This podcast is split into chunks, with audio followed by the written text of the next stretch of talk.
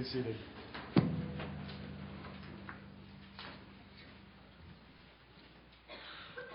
Let's uh, pray together this morning for a moment, shall we? Father, we come before you today. We have just sung to one another about afflictions, and we are mindful this morning of our brothers and sisters who are a part of our congregation and a part of our community who are struggling. Lord, we ask that you would show mercy this morning to our friends and our neighbors who are uh, bearing the weight of the deluge of water that we have received in the last couple days. There are um, flooded cars and flooded basements and water damaged roads. And uh, these difficulties, they, they come upon us. And I, I just pray for your mercy and your kindness. Uh, give us eyes to see them and strength to help as is an opportunity before us. Lord, we pray this morning for Don and Sandy Lamaster. We are thankful to you for them. Lord, Don is uh, finishing his race, and we know that it is his desire to finish well with faith in the Lord Jesus, confidence in your presence and in your peace. And I do pray that you would grant this desire to Don. We pray for Sandy that you would sustain her as she seeks to care for her husband. Lord, we're thankful to you for Jean Bachman and her recovery from her surgery that is going well. Lord, we do uh, look forward to, with joy, the time that she'll be able to worship with us again as she continues to recover. Lord, uh, Cindy Smith is, is recovering as well. Charlie Reynolds is facing a, a variety of tests as they try to determine what's wrong with him. Our dear sister Mary Heisey is not with us this morning because of the congestive heart failure that has laid her low this week. Lord, uh, we sang it repeatedly uh, fulfill your word, your promises, we pray, that as the days of these suffering ones, as they endure, we pray that, your, that their strength would match their days. And that you would do that through the power of your Son, the Lord Jesus Christ. Lord, now as we turn to your word, we pray that as we look into it, you would give us ears to hear. We pray, Father, that you would use your word in our lives this morning to um, move us to worship, to, to steer us away from temptation, to calm the anxiousness and the worries that we bear, to fill us with joy, to light the path that is before us, to make us wise, to rebuke our foolishness and our sinfulness. This is what you do with your word in our lives. And as we look to it, we come to you first and we ask that you, by your Spirit, would speak to us through it. We pray these things together in the name of the Lord Jesus, saying, Amen. So this morning, I want to talk to you about how you know you love someone. Uh, that is, how you can know that you truly love another human being. And, and I want to come at this issue with a wide angle view. It's um, not as easy to figure out as you might think. I was speaking to my father about this this week and uh, he said that um, love and uh, there's love and stomach aches have something in common. They're hard to describe, but you both know when you have it, right? Have know, know when you have both of them. A wide angle lens. Some of you are in dating relationships and you wonder if this romance will culminate in marriage. How do you know this relationship is ready to blossom into a lifelong commitment? That's one angle. Others of you are already in that lifelong commitment, and we should be honest that it is easy to be lazy in that covenant of marriage. Uh, it's not easy to continue the things that you did to win your spouse once you have gained the prize. It's actually very simple. You don't have to work at all to let resentments and disappointments accumulate. So, are you really loving your spouse? My lens, though, is uh, wider this morning than just romantic relationships. We are brothers and sisters in Christ. We who are brothers and sisters in Christ are called to love one another. Do you love the members of your growth group? Uh, do you love the kids that are in your Awana club? Do you love the fellow members of uh, Pyro that you meet with on Sunday nights? Do you love the members of your summer Bible study? Uh, my hope this morning is to uh, get an answer to those questions about love, but in order to do so, we're going to take a step back. we're going to step back a few feet. Actually, we're going to step back a few thousand years, uh, maybe more than that. I want to step back all the way to eternity past before there was anything except God Himself.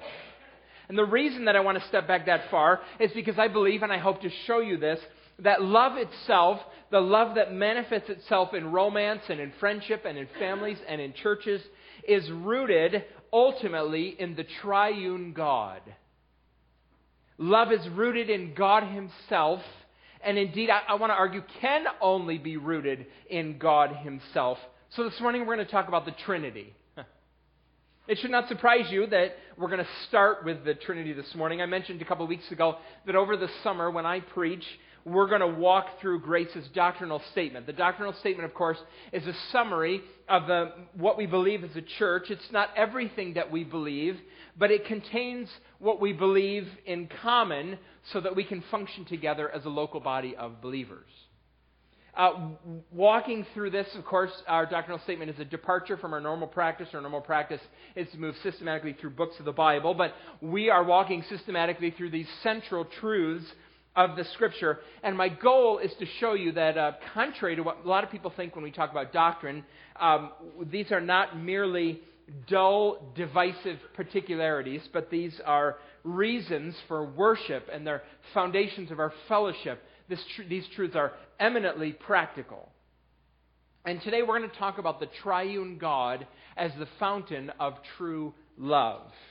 And uh, we're going to take three steps in order to get there. Before we start, though, I'd like to read our doctrinal statement. If you wouldn't mind, on the pink sheet that's written there, section number two is written there in italics, and we're going to read this together. Uh, this is section two of our doctrinal statement about the Trinity. So let's read this together, shall we?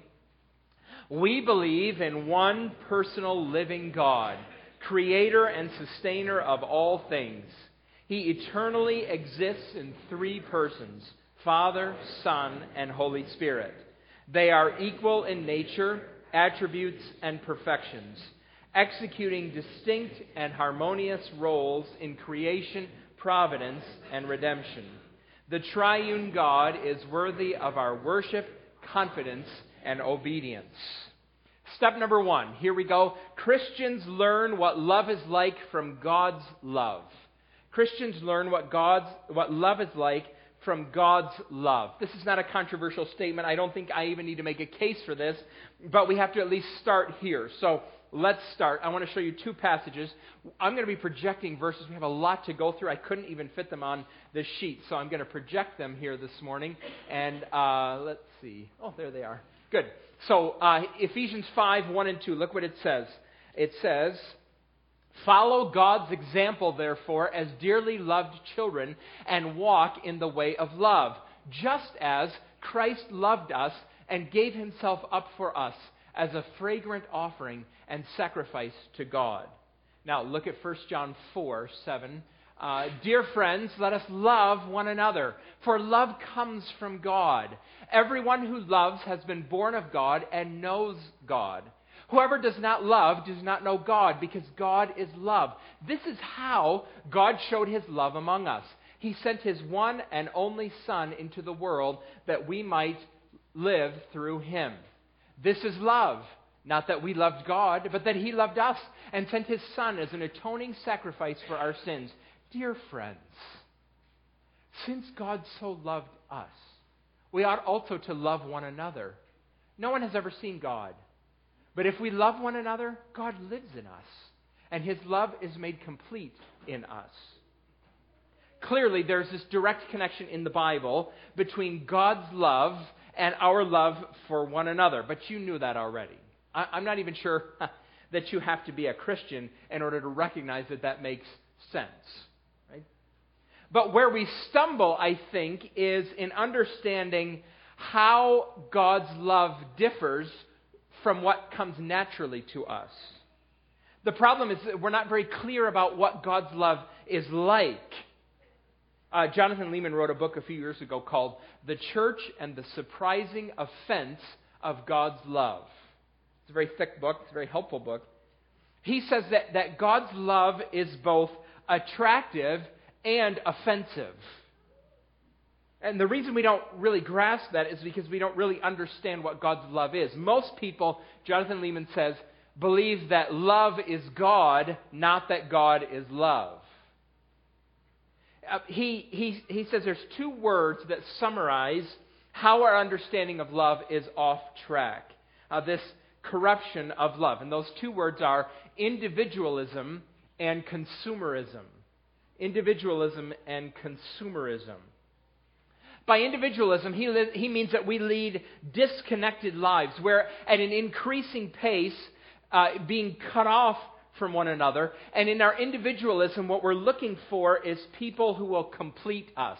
We are alone as people, and we want other people in our lives to come and, and complete us and satisfy us. Now, from a biblical perspective, we understand why, where this individualism comes from. We were created to have a relationship with God, but because of our rebellion, our sin against Him, uh, that relationship from God is severed. We no longer naturally relate to God as good Father. Instead, we relate to Him as judge. He is judge, not good Father. And uh, one of the consequences of that severed relationship with God is that we're cut off from one another. Uh, we have had this isolation for a long time, uh, humanity has, almost since the very beginning. But, if we wanted to be advanced philosophers, the technological turn that has happened in the, in the modern age, our turn toward technology, has just made this worse, this isolation. We have social media friends that we visit every day alone in our rooms. Uh, we have thinner ties to our families and communities. We're increasingly isolated. Uh, when I was in junior high, the trustees in my church hired me. I was the official church lawnmower. And uh, in front of the church and behind the church, there was a long line of bridal veil spirea, and that plant grows a lot over the summer and I used to trim it a lot with an electric trimmer. So I'd move back and forth and back and forth over the bushes all the time. And I am, I am careless and clumsy. I will admit that to you. And one day I was whipping the electric trimmer back, and it bit into the cord that was flying around, and juice, there was a spark, and then the electric trimmer died. It's a good thing Fred Straub isn't here to hear that illustration. Nobody tell him. Don't tell him. So there was a power connection to the electric trimmer and it was working fine until I cut the power and the electric trimmer died. Well, in a sense, we were created to have a relationship with God and a relationship with one another and sin has cut that connection. So we are isolated. And, and uh, now we are all cut cords looking for some source of power, someone who fill, will fill us with life again. Now, I want, to, change the image a little bit if I can, uh, because we're also consumers. So you can imagine that severed electrical cord. Let's put, let's put a socket on the end of that cord in your imagination. We are consumers looking for the best connection that we, we can. A plug. To put a plug on the end of the cord and I'm looking for a socket to plug in, someone who will give me life. Do you have enough juice? Will you date me? Will you be my friend? Will you marry me? Will you satisfy me? And we go from relationship to relationship, to church to church, hobby to hobby, looking for something, someone to give us life, to give us some juice so that we don't feel so, so disconnected, so isolated. And, and we evaluate people and churches and jobs, and hobbies on the basis of how they make us feel. And, and if I'm not getting enough juice from you, I'll just unplug and go find somebody else or something else. We're consumers. And under those conditions, life is uh, love rather is not really about how I feel about you. Love becomes how you make me feel about myself. I, so I say, working under this individualism and consumerism, when I say to you, I love you, I'm not saying to you how I feel about you. I'm speaking about the fact that I appreciate how you make me feel about myself. Does that make sense? See the self centered nature of love in an individualistic and consumeristic society? This is not what God's love is like. God's love is our model, but it's also mysterious to us. Now let's move on to step two here. We're going to come back to God's love, but let's talk about step two. Step two Christians learn about God's love from the Trinity. Followers of Christ learn about love from the Trinity. And now we're going to be thinking about who God is. And oh, we're on holy ground this morning. The scriptures teach us that, that God is incomprehensible. Look at Isaiah 55 8, and look what it says. Well, I didn't even write that passage down, but we'll read it anyway. For my thoughts are not your thoughts, neither are your ways my ways, declares the Lord. As the heavens are higher than the earth, so are my ways higher than your ways, and my thoughts than your thoughts. God is incomprehensible to us. We only know what we know about him as uh, he has revealed himself to us, and he introduces us to himself as the triune God. This is holy ground. It is a bit of a minefield, too. There are multitude of ways to think unbiblically about the Trinity. Oh, let's think about how where this, this doctrine, how this doctrine has developed as we have we read the scriptures and we interpret them. The Trinity is a description of God formed from two indisputable proofs, uh, observations in the Bible. There's two things that the Bible tells us that are absolutely true, and the word Trinity is, I know the word Trinity is not in the Bible. Someone will say that to you. Um, it, that, the Trinity, word Trinity is not in the Bible, so why do you believe it? You don't, don't listen to that. Just tell those people to suck an egg or something, all right? Because, don't do that. That's not very Christian, okay? Do that. But, but the word Trinity is just an effort to summarize these truths that are in the Bible. All right? And, and here they are. Truth number one there is one God. The Bible teaches us there is one God. Truth number two three persons are identified as God in the Scriptures. So there's one God, and in the Bible, three persons are described, are identified as God. Now, some of you grammarians in the room might rather be more comfortable with the word people instead of persons. But persons is most accurate. It's in our doctrinal statement. Persons. And it's in the song that we sang a few minutes ago God in three persons. That's important. So uh, let's look at some scriptures here. These truths in the Bible. One God. All right, there's one God. Deuteronomy 6 4. Hear, O Israel, the Lord our God, the Lord is one. There is one God. Then James 2. You believe that there's one God? Good.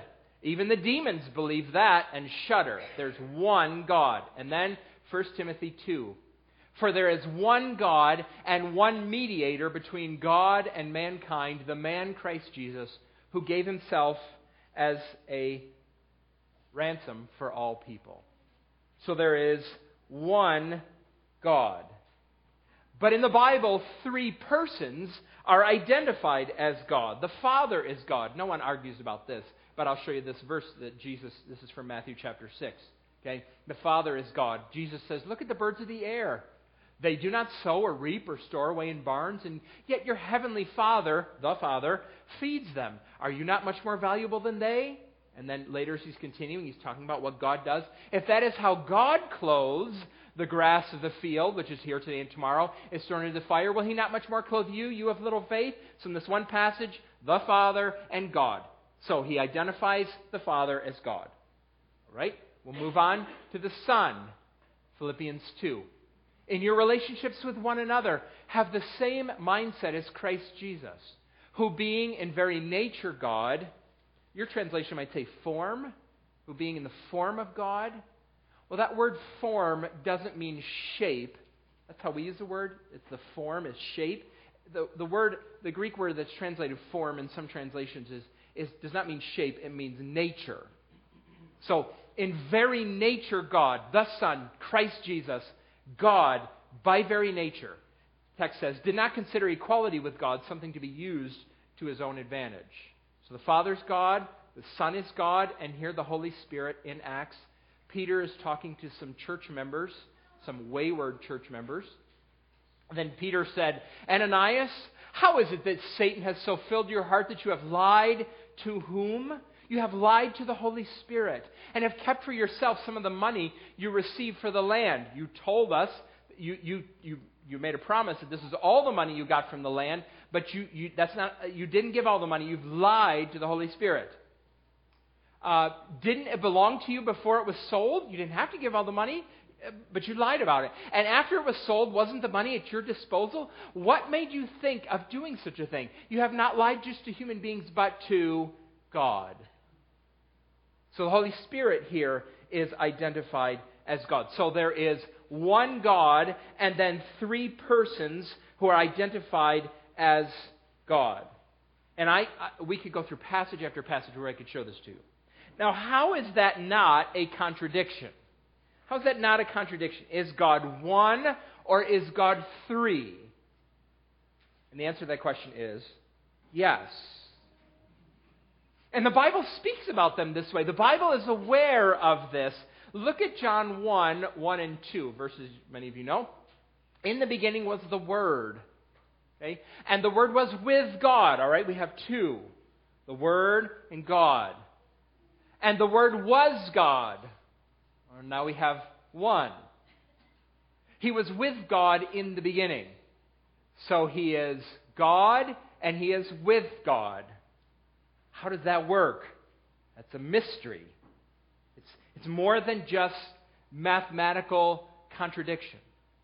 All right? Now, I'm going to show you a verse in the Old Testament. The Trinity is not as developed a doctrine in the Old Testament, uh, and it is mysterious, except what's one of the wonderful things about several passages in the Old Testament is how they use, how the Old Testament writers, prophets, would use singular pronouns and plural pronouns in the same verse or singular verbs and plural verbs in the same verse. Look at Isaiah 6 8. Then I heard the voice of the Lord saying, Whom shall I send? And who will go for us? And I said, Here am I, send me. So, whom shall I send, singular, and who shall go for us, plural? If you were a second grade English teacher, this would be bad grammar and excellent theology. Right? So, um, if some people, well, in the Old Testament, God uses the plural of majesty. So when Queen Elizabeth speaks, she says we, we all the time. She speaks about herself in, in that term, we. Okay, if, if this is a plural of divine majesty, it should say, whom shall we send, right? And who will go for us? But it says, whom shall I send who will go for us? This is strange and unusual. It's not bad math. It's something that we're not used to. This is wholly different than anything that we can imagine. One God who eternally exists as three persons. He is one in, in different ways than he is three.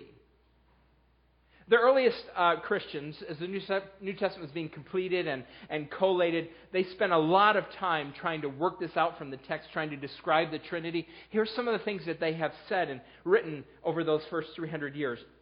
Members of the Trinity are distinct and not interchangeable. The Father is not the Son, and the Son is not the Father, and the Father can never be the Son, and the Son cannot be the Father.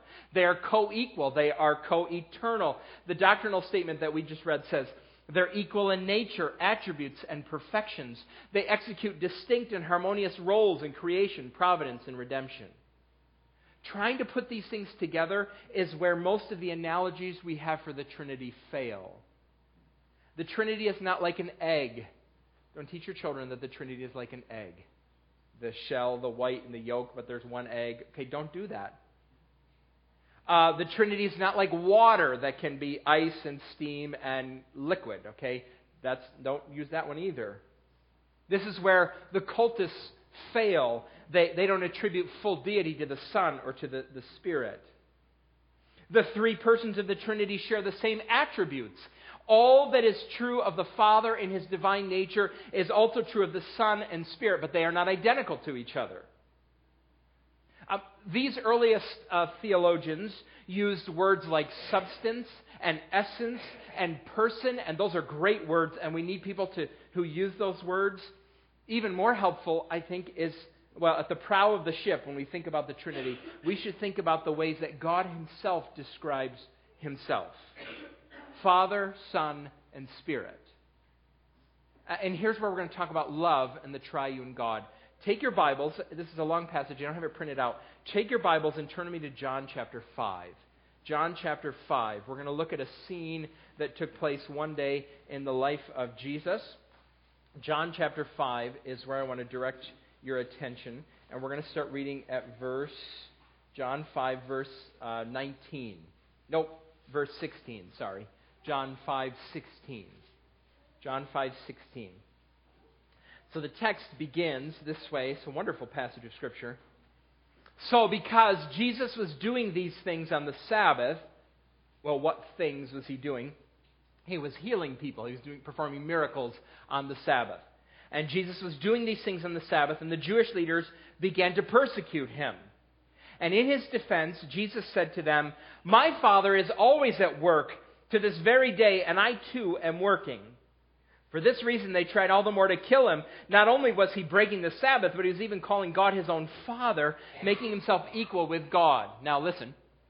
So, Jesus could have very easily diffused this situation. So the Pharisees come and they say, You're working on the Sabbath. And Jesus could have very easily gone after their definition of work. And he could have said to them, Come on, boys. Working? I'm not working. I'm not a doctor. This is not a doctor's office. They haven't made appointments with me. They're not paying me for healing them, for, for, for administering medicine. I'm not making a living doing this. I'm clearly not, in any sense of the way you think about work, working. He could have diffused the situation that way. That's not what he does. He raises the temperature of the discussion immensely by claiming to have this relationship with God. Uh, he, he calls God his Father, making himself equal with God. He didn't lower the temperature of the discussion, he raised it tenfold. And now he gives this description of his relationship that he has with the Father.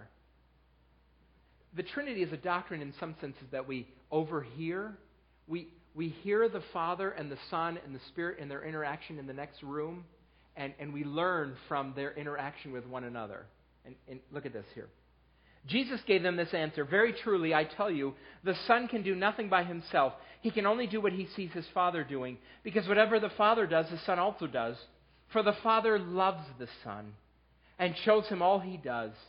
Yes, and he will show him even greater works than these, so that you will be amazed. For just as the Father raises the dead and gives them life, so even, even so the Son gives life to whom he is pleased to give it. Moreover, the Father judges no one, but has entrusted all judgment to the Son, that all may honor the Son just as they honor the Father. Whoever does not honor the Son does not honor the Father who sent him. Here's this description of this relationship between the Father and Son, and it's a relationship of love. It's love that manifests itself in showing and in sharing. When you think about the Trinity, you should think about this, this father son relationship. And, and you should be able to understand this quite easily, I think. Uh, my father in law is, is uh, very skilled in using his hands. He's very skilled in repairing things. He is very skilled in using his hands, and he's very patient. He can, uh, for a long time, sit and work with a machine or work with something to make it, it work perfectly. He fixes things. He's very skilled, he's very patient, two things that I am not. So when my in laws uh, come to visit, it is often the case my, um, his, the tool, toolbox that he brings is the same size as his suitcase. And, and he, he, there are things around the house, uh, in our car, places that he fixes. Sometimes he fixes things I didn't even know were broken. And, and, and when he fixes things, he has this. Now, this morning I'm going to confess to you that I am a, Uh, which you know, I'm an ingrate and a fool. Okay, so, so my father in law, he has this annoying habit when he fixes things that he wants to show me what he fixed and how he fixed it. So he'll, he'll say, Come, come on, come on, come on, look at this. Look, look, at, look at this. And he shows me some machine or some piece of something. And he says, You see what I did? I took this 30 second, 8 inch thing and I screwed this and fixed it. And I stand there, and I'm, I'm happy, but I, thoughts go through my mind when I'm standing there. They're not, they're not righteous. I think to myself, well, if you just fixed it, why do I need to know how? and then I think to myself, okay, it'll be a while before, before it breaks again because you just fixed it. And I'll forget what you're showing me by the time that it breaks again. It's just not going to go well. My hope, my great hope when anything breaks in the house is that somehow, if it breaks by itself, maybe it will be fixed by itself. That's my great hope when things happen. But my father, because he's a good father in law, wants to show me things. He wants to help me. And he wants to share with me in the, the process of, of, of fixing these things. If I was a wiser son in law, I would appreciate that. You, you, know what this is like, right? Uh, uh, sharing these things with your children, um, teaching, teaching your children, some of you mothers in particular, love show your daughters how to make a perfect pie crust or to fix the grandma's recipe that's been in the family for a long time. There's just, there's just joy in, in that sharing. There's, this just comes to mind. I didn't ask this person's permission, but there's, there's a, a friend of ours, a member of our, our church, that she, uh, her granddaughters are with her all the time, and she posts pictures on Facebook of teaching, they're baking together or crafting together, doing things. And I look at those pictures and it, it warms my heart. This is what a grandmother does. This sharing and this showing, and there's just delight there. And, and this is what Jesus is describing this love. How does the Trinity work? It's, it's a father son relationship filled with love and, and the sharing and the, and the showing, this cooperation for the sake of love. Look at John 14 31 um, it is mutual. Uh, Jesus is speaking. I will not say much more to you, for the, the prince of this world is coming. He has no hold over me, but he comes, look, so that the world may learn that I love the Father. And I do exactly what my Father has commanded me love. Love. I don't know of any passage in the Bible that says the Spirit loves the Father or the Son, but look at John 16. I'm going to read some verses from John 16. Jesus again is speaking. But when He, the Spirit of truth, comes, He will guide you into all truth. He will not speak on His own, He will speak only what He hears, and He will tell you what is yet to come. And then the verse continues He will glorify me. The Spirit will glorify me because it is from me that He will receive what He will make known to you. All that belongs to the Father is mine. That is why I said the Spirit will receive from me what He will make known to you. Think about this. The Father loves the Son, shares with the Son. The Son and the Father share with the Spirit, and the Spirit shares with us. There's this mutual delight among the members of the Trinity and, and sharing. The Spirit's chief goal in this church is to glorify the Son, to take what the Father has given to the Son and make it well known to all of us, because the Trinity is a world of love. Now, I want you to think with me about this for a minute. Let's think uh, theologically. Shall we do that? What was God doing before He made the universe? Before God made anything, what was God doing? Now, I'm not sure if he actually said it, but I've heard it attributed to Augustine that Augustine answered the question this way What was God doing before he made the universe? Augustine supposedly said he was making hell for people who ask such foolish questions. but Actually, that's a good way to end a discussion, okay? If your children won't go to sleep at night and they're asking questions, don't say that to them, okay? Don't do that. But, but um, actually, I think uh, we, we know what God was doing before He made the universe. He was delighting in, in Himself. He has a trinity of persons, and he is completely satisfied in himself. He's whole and he's complete. He's full of love. He was sharing and loving and delighting. He was not bored. He was not lonely. He didn't need anyone. He didn't need anything. He was supremely happy within himself. Uh, do you like it when your family gets together? Uh, we are we're almost at the end of the spring sports season. Almost done. And and it's it's nice we when we're all home together and we can just be there together. Maybe maybe when your your home, your family's all home and together you you play a favorite game or you watch a favorite movie, you pop popcorn, you snuggle on the couch and you watch or, or maybe your family gets together on, a, on an annual basis. You gather with all your relatives for a family reunion. God is a family reunion in and within Himself, and He's always happy to be at home. this uh, Trinity within, this triunity within God is unique within Christianity. No other faith worships a God like this. And I think this is what makes this God superior to all other gods.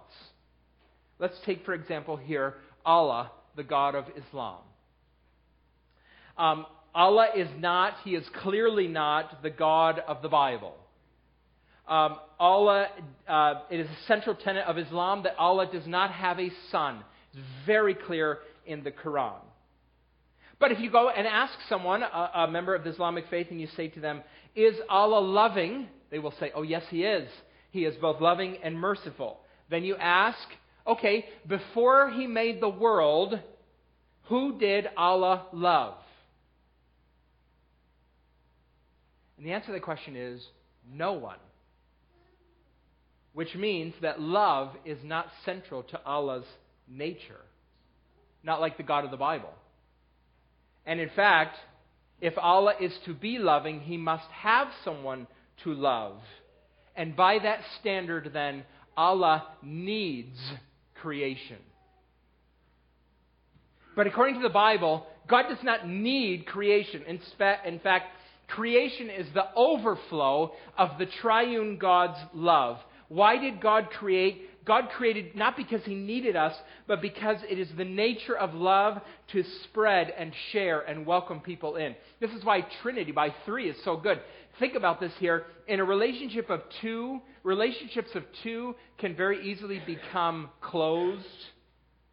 That's why we use the phrase the third wheel, right? Relationships of two can very easily be closed. You're not welcome into a relationship of two. But a relationship of three, there is always room for more. You're always welcome in to a relationship of three. It's not a closed unit like a relationship of two sometimes can be. Why did God create? It's the overflow of the love within the Godhead. Why did God redeem us? Why does God rescue people from sin?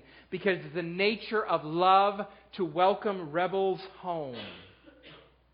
Skye Jethani is a writer for Christianity Today. He wrote an article a few years ago about his experience at Cooperstown. Skye Jethani was invited a few years ago to Cooperstown, New York for the Baseball Hall of Fame induction ceremony. And he was there, and the night before the actual ceremony, they have a, a, a reception, red carpet, invitation only, VIP reception. And Skye Jethani was there. He got a picture with Cal Ripken Jr. And he, he spoke for a little bit with Tommy Lasorda. He said Tommy Lasorda sits in the corner like some ancient ruler ruling over his domain. And he met Andre Dawson and Wade Boggs and Carlton Fisk. And, and uh, Skye Jethani, he said, I, I'm not really a very big baseball fan. Like there I was in this room of all these baseball greats, and I didn't even know who most of the players were. He said, I have friends. I have huge baseball fan friends who would, would have done anything to get into the party.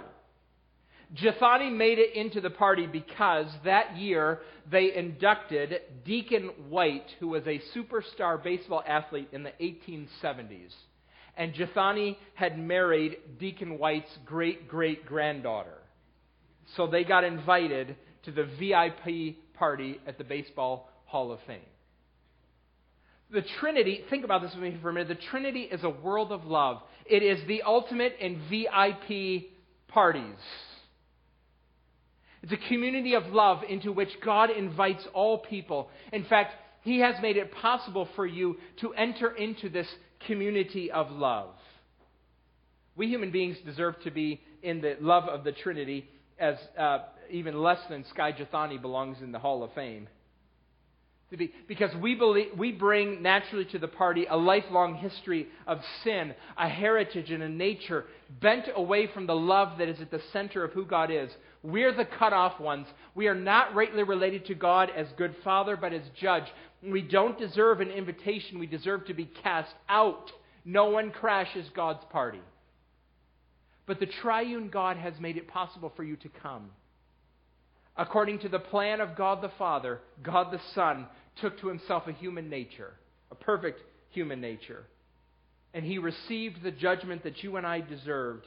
And he died on the cross for us and rose again from the dead. And it is God the Spirit who opens your eyes so that you can see the wonder of God's plan and believe the good news that Jesus has paid the penalty that we owed. It's the plan, it's the invitation that has been extended to everyone. When you turn and trust in Jesus by faith, you are invited into this community. C.S. Lewis, I think, used to talk about the dance of the Trinity and their great love for one another. Welcome in to this communion. If you're not a follower of Christ this morning, in Jesus' name, I can invite you to believe, to come into this world of love. Now we have to finish this step. We have a final step here to make. With as much expedience as possible, we'll do so. Here's step number three. Ready? Christian love is marked by, I'm going to use two words, delight and discipleship. It's more than that, but central to this, to Christian love, delight and discipleship. I want you to follow me for a minute. I'm going to talk about the Godhead, and then I'm going to talk about how this translates to our love for one another. So, within the Godhead, uh, the Father ha- loves the Son and delights in the Son. Uh, we read from Matthew 4 This is my beloved Son with whom I am well pleased. And this delight rolls over in the Godhead into glorifying. Look at John 17. After he's praying, after Jesus said this, he looked toward heaven and prayed, Father, the hour has come. Glorify your Son, that your Son may glorify you, for you granted authority over all people, that he might, that he might give eternal life to all those you have given him. Now, this is eternal life, that they may know you, the only true God, and Jesus Christ, whom you have sent. I have brought you glory on earth by finishing the work you gave me to do. And now, Father, glorify me in your presence with the glory I had with you before the world began. So think here in the Godhead, we have love, delight, we have delight with glory. You glorify the things you delight in. You do this, you, you know you do this. You have pictures of your family, and I'm guessing that they're not hanging in the closet. The people that you love, you glorify. You love them and you brag about them. Right? That, Godhead. The Father loves the Son, the Son loves the Father. They glorify, they have brought they, they showcase one another. Now, we who are followers of Jesus, how, how does that work in human beings? If this is the model, how does this work? We have to use different words a little bit because human beings are corrupted by sin, but I'm going to still use that word delight. Delight. True love, real love, finds joy in the beloved. What you see in the other person brings you joy, happiness. Joy not in what they do for you, but, but in who they are in and of themselves. We who are followers of Jesus, we love one another because we see in one another the image of God. We see it, even though marred by sin, we see evidence of the creative work of God. Sometimes it's easy to see. That's what young romantic love is about, right? Young love, it's nothing but delight. I sometimes talk to dating couples and they agonize over how hard their relationship is. And I say to them at this point in time, I say, at this point in time, your relationship should be easy. It'll be hard later. It should be really easy now. If it's hard now, maybe maybe you're not doing it right or something. Or maybe you should end this relationship. Sometimes this delight has to be cultivated old love, that delight has to be cultivated. You have to look for reasons to delight in one another. Some of you are so used to finding reasons to be disappointed, or you remind yourself of all the resentments and failures. You have no room left in your life to cultivate any sort of delight. But I want to suggest to you this morning that true love has eyes that are wide open for reasons for delight. Find ways in which your spouse or find ways in which your friend models the goodness and grace of God. We move toward one another to see and delight in the goodness and the grace of God evident in the lives of other people. You have never met a dull person in your life because every single person is made in the image of God. You've never met a dull person. If you think you've met a dull person, you're not looking hard enough. Now we move from delight here to secondly, we're going to talk about discipleship. We can't talk about glory in the same way among the Godhead, but we can talk about discipleship. And what I mean by discipleship, it starts with the letter D. That's convenient. But what I mean by this is intentionally cultivating this growth toward Christ likeness. You're working to encourage the one that you love to grow, to develop, to more accurately represent the goodness of God, to show more evidences of God's grace. If the Father glorifies the Son, he puts God's glory on display. In your loving relationships, you encourage one another to move toward that glory. Tim Keller uses this phrase in his great book about uh, marriage. The promise of the gospel, he says, the promise of the gospel is that someday we're going to be like Jesus. And he says that's your future glory self.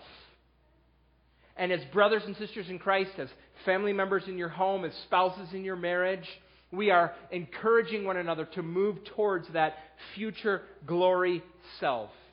If I say I love you and God is my model, it means that I delight in you and that I'm committed to your growth, that I will pray for you and that I will speak to you and that I will sometimes admonish you and I will encourage you and I will push you toward Christ.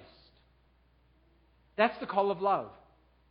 It's a call of love that's rooted in the Godhead Himself this triune God. We worship and serve the Father, Son, and Holy Spirit, and we love one another for His sake. That's what we believe.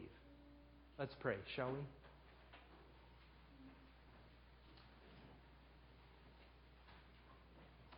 Father, we come before you this morning and we come through your Son and by the power of the Holy Spirit. Lord, we confess to you that as we think about these things, it is, it is mind boggling. Help us not, Father, to be confused people, but help us to be people who are in awe of you. Your greatness, your supremacy, your, your divine incomprehensibility. You have revealed yourself to us. You have revealed yourself to us, Father, Son, and Holy Spirit.